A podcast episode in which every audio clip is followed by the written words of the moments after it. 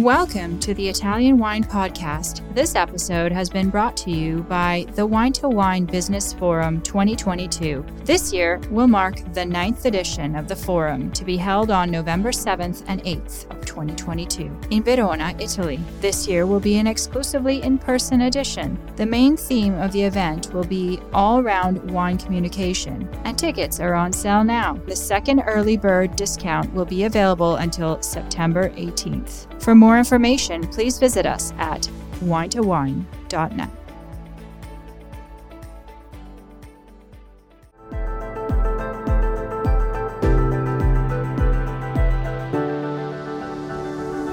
Welcome to the Italian Wine Podcast. I'm Cynthia Chaplin, and this is Voices. Every Wednesday, I will be sharing conversations with international wine industry professionals, discussing issues in diversity, equity, and inclusion through their personal experiences working in the field of wine. If you enjoy the show, please subscribe and rate our show wherever you get your pods. Hello, everybody. This is Cynthia Chaplin, and today I am thrilled to welcome Iris Rideau to Voices. Iris is a French Creole winemaker, a businesswoman, and an activist, but most importantly, she's the first Creole American winemaker to own and operate a winery in the United States, and she is widely celebrated as the first Black woman to own a winery in the U.S.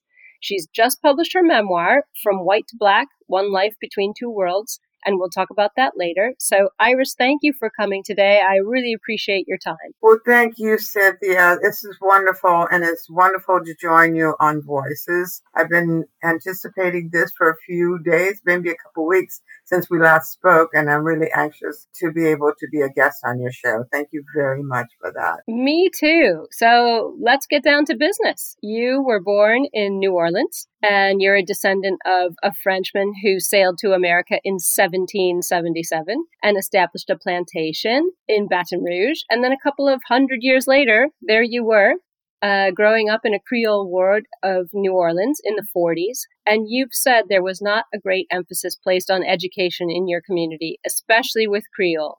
What was that like for you as a child, being being in a place where education wasn't a big deal and you were in the deep south.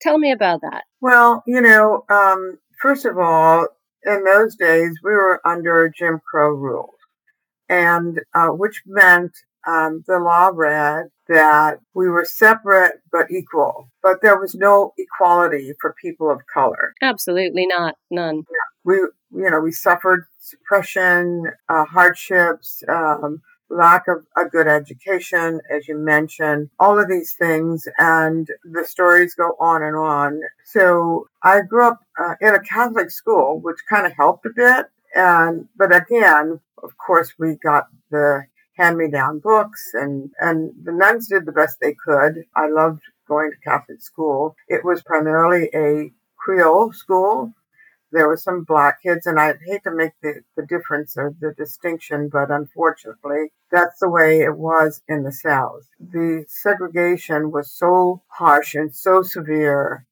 I mean, it meant that if you had one drop of black blood in you, you were considered a Negro or colored. I think it's really hard for people right now to realize what that felt like and to remember that. You know, that was the 40s and that seems a long time ago, but it's, you know, there are still a lot of people like yourself with those living memories of what that felt like. Exactly. I mean, it's something that never leaves you. You get to push it somewhere back deep inside your mind, but that little girl is still there.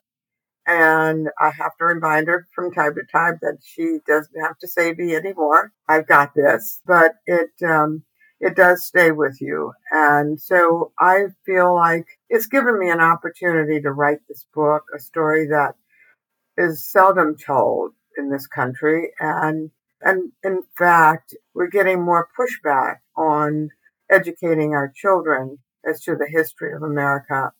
And I always say, how can you solve the problems if you don't know what the problems are? That's such a good point. And we're still stuck. You know, to some degree, we are still stuck. And, and again, I just, I believe in the fact that we will one day be one, all looking like me, a mixture of everything, and there won't be any difference. However, it won't be in my lifetime, but we're all going to work hard to establish that and make that happen. Well, you have. You've been working seriously hard at this. And I have to say, for all of our, our listeners who haven't seen Iris, you need to have a look on social media because if everyone looked like her, the world would be a beautiful place, believe me. Oh, thank you. but you, you said at that time when you were that little girl that you hated the South and you couldn't try on clothes and you couldn't look at white people and you had to put your head down and step off the sidewalk and you decided you wanted to go live near your father because he was in California by then. Yeah. And so you and your mom moved to LA when you were 12, which is an enormous change from deep south New Orleans, you know, in those days. How did that change affect you? What was it like in LA in those days compared to New Orleans? Well, you know, um, my father, as you said, lived in California. They separated when I was two but he came back to New Orleans uh, throughout for Christmas throughout my years, and he would always tell me about California and how much better the living conditions were there. And at 10, I finally convinced my mom to let me visit him one summer. And I did. Uh, so actually, the book opens with the story of my travel from New Orleans with my grandmother, Mare, who always passed for white. So we uh, took the train from New Orleans to California and we traveled as white and we enjoyed all the luxuries of the beautiful dining cars and a bed to sleep in for those two and a half days and nights. And my grandmother decided to stay and uh, in California and I had to come back with my mother's black girlfriend. She could not pass for white, unfortunately. And I came back in the Negro car.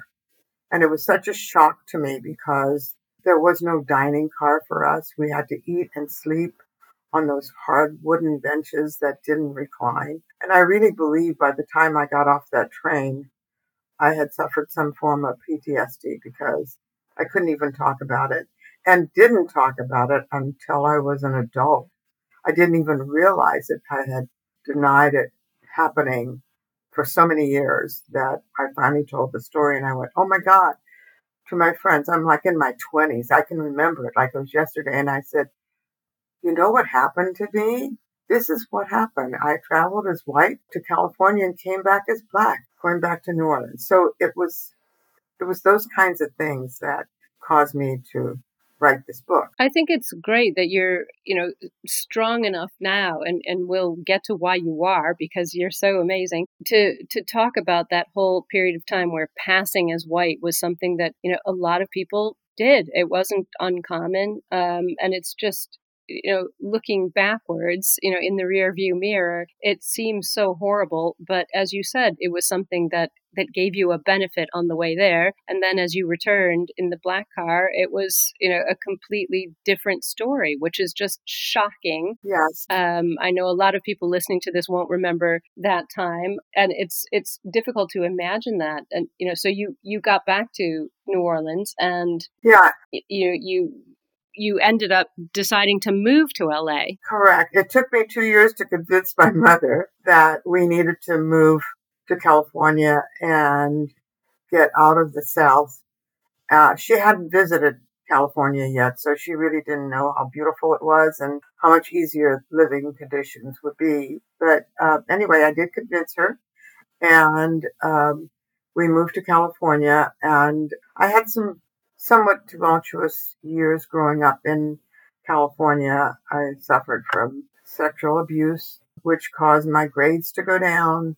I found myself pregnant at 15. I was running with the wrong kids. And I had my baby at 16 years old.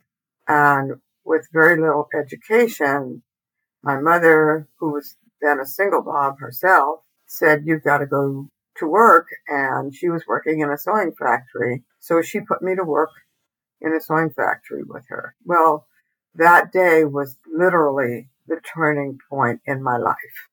It truly was. I looked at those poor, tired women having to suffer through this um, way of life, sewing on a pocket for five cents, a zipper for 10 cents, whatever. It was called a sweatshop and I, I made so little money that that first paycheck. By the time I paid for my babysitter, I had very little money left over to even eat. Thank God I was living with my mother. So I went back to school immediately. I marched myself back to the first junior college I could find in the neighborhood because I didn't even have a car at the time. And so I took night classes and worked in the sewing factory until I finished my education. And fortunately, the first job after finishing my business courses was working for an insurance agency, which literally launched my career. I stayed there for years, went back to school.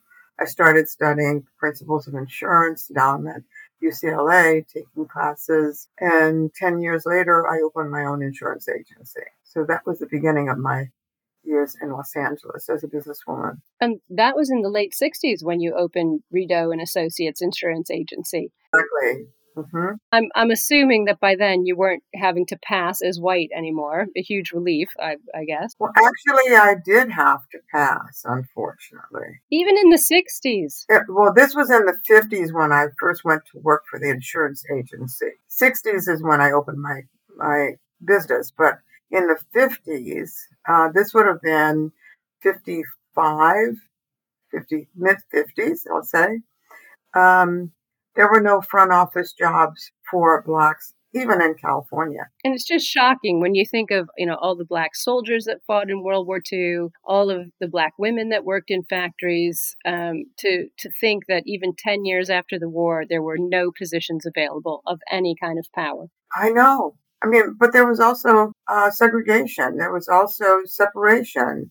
You know, black people had had their own in, in the wars, you know, they had their own stations. You remember the Tuskegee fighters that, that flew planes in the war? They were black soldiers, not allowed to be in the same stations or uh, housing with whites.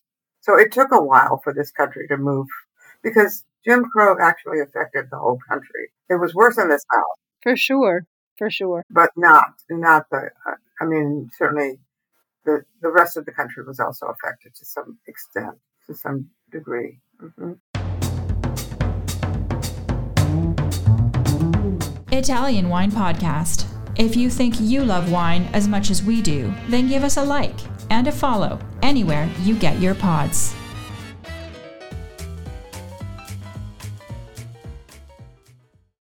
Well, you you did as you as you started to say you did manage to get to the point where you were ready to open your own insurance agency in in 67 and you became really actively involved in seeking some some better rights for all kinds of minorities and you got appointed to the chairman you know the mayor's affirmative action committee in the 70s so times were changing. What what what was it like then? How did you make the move from insurance and activism and human rights into wine. I mean, it doesn't seem like a very clear path, Iris. I'm telling you, it doesn't seem like a very clear path to me.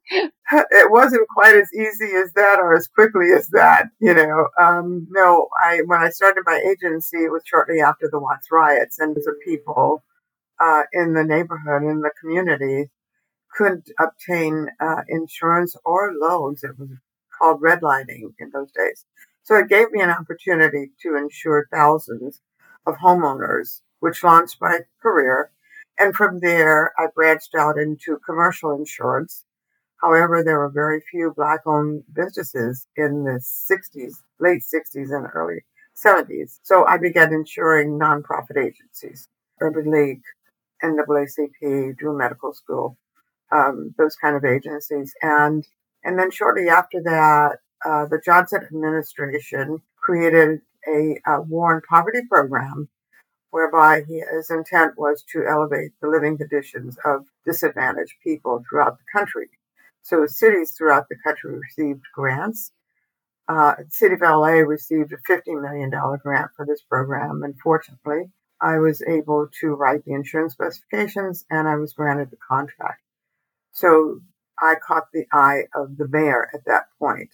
So from there, uh, I began to assist him with other business people in the community to, to establish the affirmative action program for minorities and women.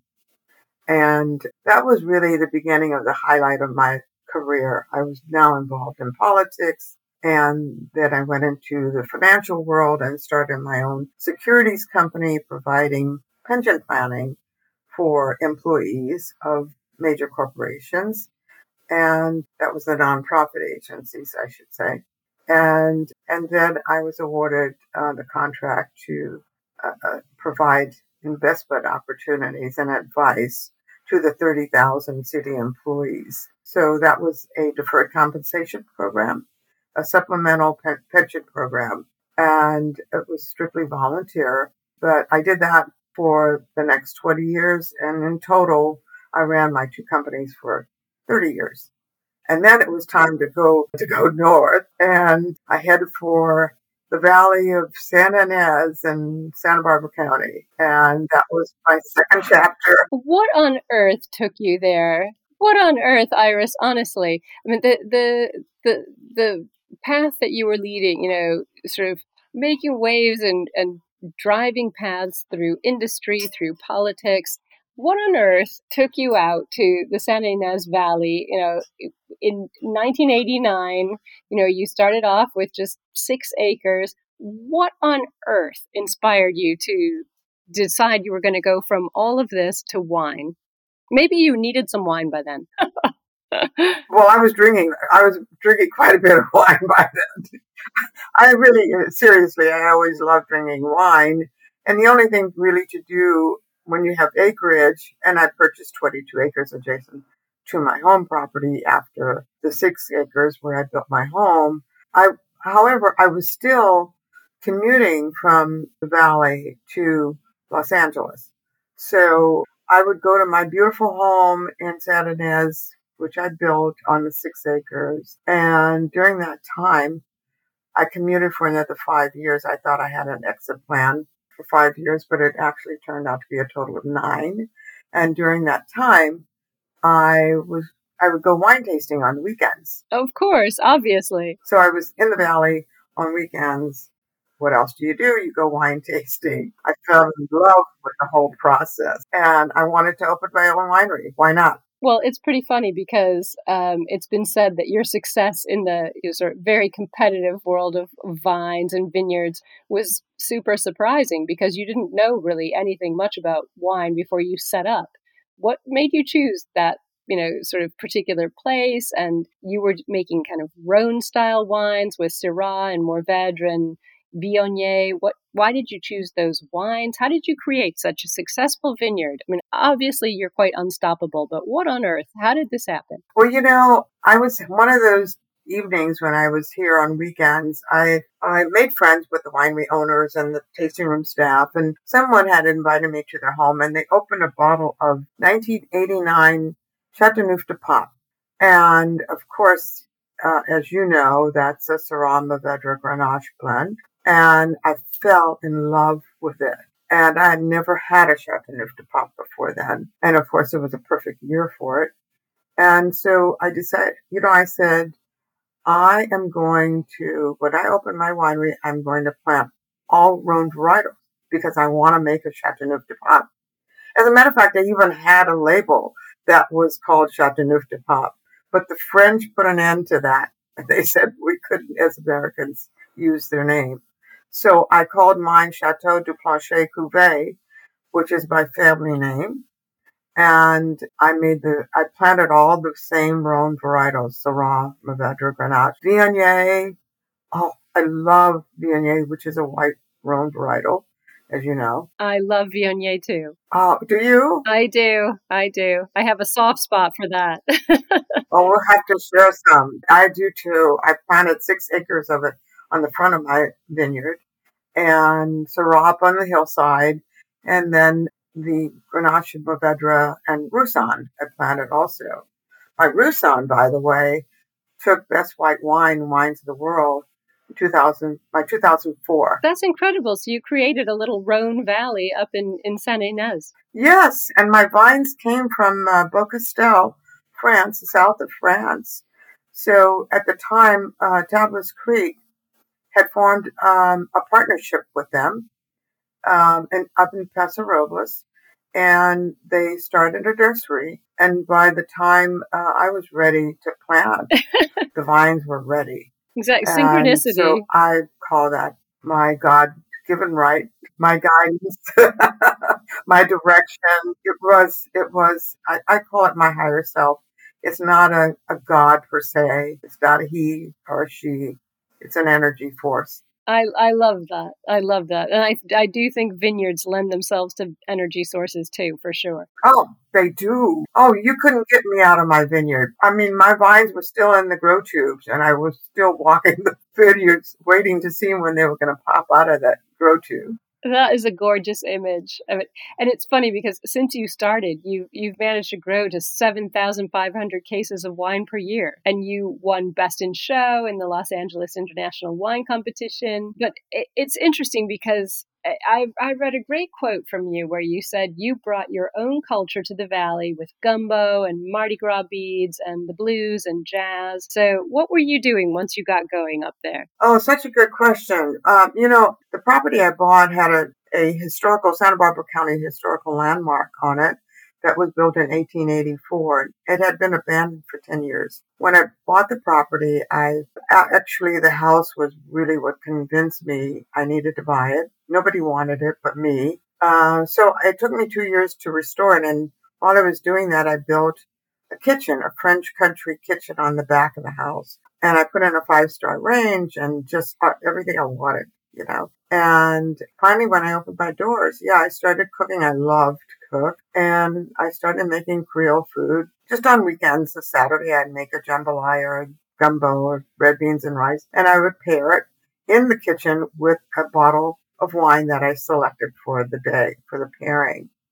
And it was an immediate success because back in the day, tasting rooms were just pouring wine, you know, and not a lot of atmosphere, I hate to say, but it's true. Uh, some of them are still like that, unfortunately. Yes, they are. But I knew that I wanted my guests to have the full experience of the life I was living and had lived as a child in New Orleans with, with my family cooking all these wonderful dishes. And I always loved to cook. I was always at the kitchen with my grandmother and Leah Chase, the famous chef from New Orleans. And so anyway, that was, um, that was my marketing plan. And by the time they finished having a taste of something I had made and, and sometimes they had drank a, a bottle of wine by the time they waited for me to finish cooking.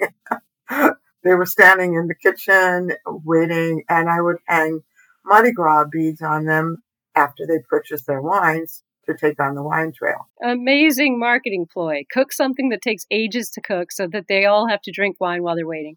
And that's exactly what happened. And I put in a beautiful country fireplace. And in the wintertime, I had the fireplace going. Can you imagine?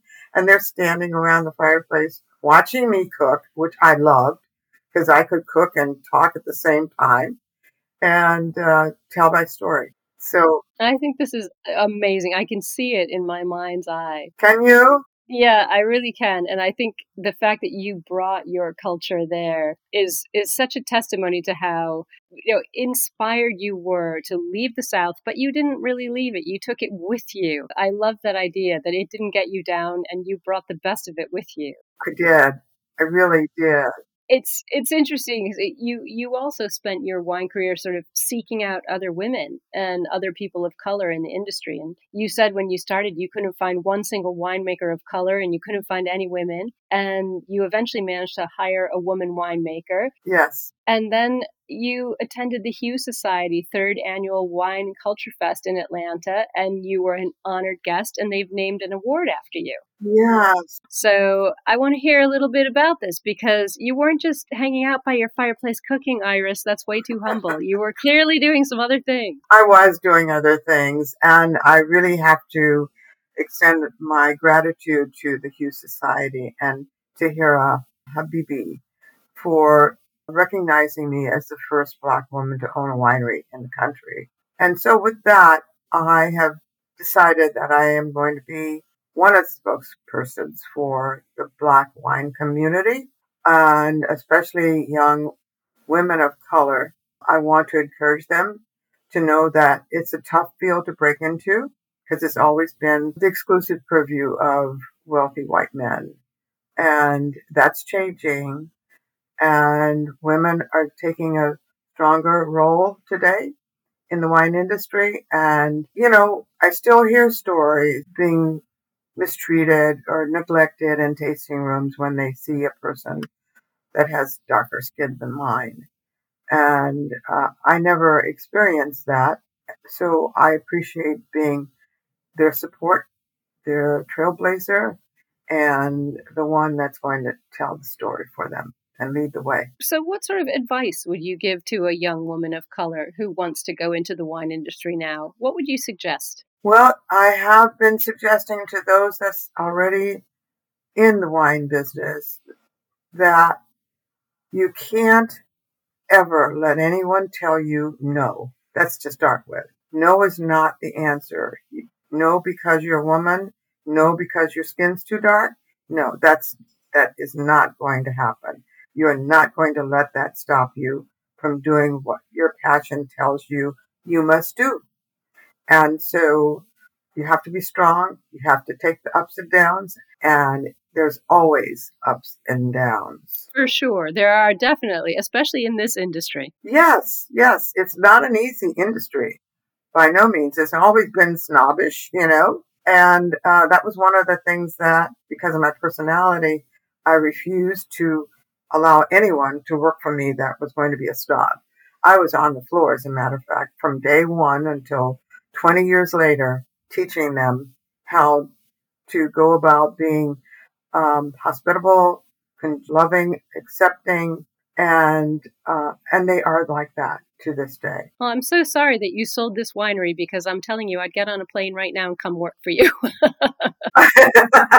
well, you can come and have wine with me because I'm there all the time. Absolutely. So whenever you get here, we're going to do that. Absolutely. We'll start with a glass of Viognier. Yes. And end with a Chateau Duplantier. Perfect. I I cannot wait. I, I know that you recently published your memoir just a couple months ago, and I'm so dying to read it. It's it's very hard to get here in Italy but we have a team now working on that for me. And as I said at the beginning, it's called From White to Black and One Life Between Two Worlds. So, what's next for you now? You've written your memoir, you've had an extremely successful career, sort of three different times. Yes. Let me hear the big plans. You know, I don't see a life force like you sitting down in a rocking chair. I really don't see that happening. What's coming up? No, never, never. I will I will drop dead doing what I would love to do. No, I will never be in a rocking chair. As a matter of fact, I, am now on a book signing circuit. Fantastic. Uh, literally. I mean, I'm getting calls from wineries, from bookstores. I'm reaching out to them.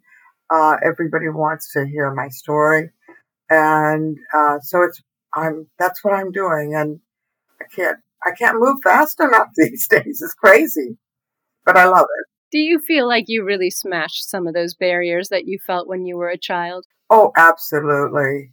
I really do. You know, I saw it happening in my tasting room when uh, people would cross um, my tasting room, uh, a white couple, to go and speak with a black couple, and vice versa. And I would listen to. Them. That's incredible. Yes, and the people that didn't like it didn't come back. So what? You know, Exactly, their loss. their loss, exactly. Well, I, I just cannot thank you enough for coming on the show today, Iris. It's such a pleasure to talk to you and to hear this story, which is, you know, such a valuable and important piece of American history and wine history. Uh, and I love the fact that, you know, despite all these challenges, and they were great, you know, you you are this wonderful generous soul of success and and wanting to pass that on and that makes me really happy and it makes me hopeful and i think we all need that particularly coming up on our fourth of july weekend um, when things don't look that great for for our country. I think someone like you is a leading light and we need to celebrate that more in the wine world and in our political world too. We have to stick together as women especially now because there's no there's no certainty here. So we have to be strong and uh, we have to continue in our drive for success and to be on top. I'd like to close with um, a Bob Marley quote. Oh, please do. He says, Emancipate yourselves from mental slavery. None but ourselves can free our minds. That's that's a great quote. And I say in my book, and so I did, and so can everyone else. So can every young woman, woman of color, young men, men of color.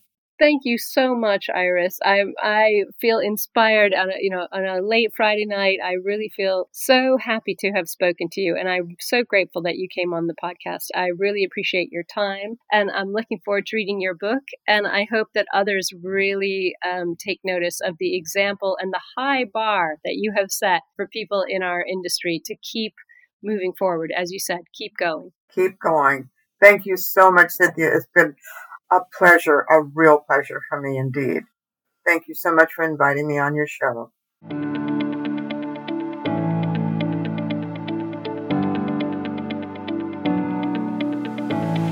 We hope you enjoyed today's episode brought to you by the Wine to Wine Business Forum 2022. This year will mark the ninth edition of the forum to be held on November 7th and 8th, 2022, in Verona, Italy. Remember, the second early bird discount on tickets will be available until September 18th. For more information, please visit us at winetowine.net.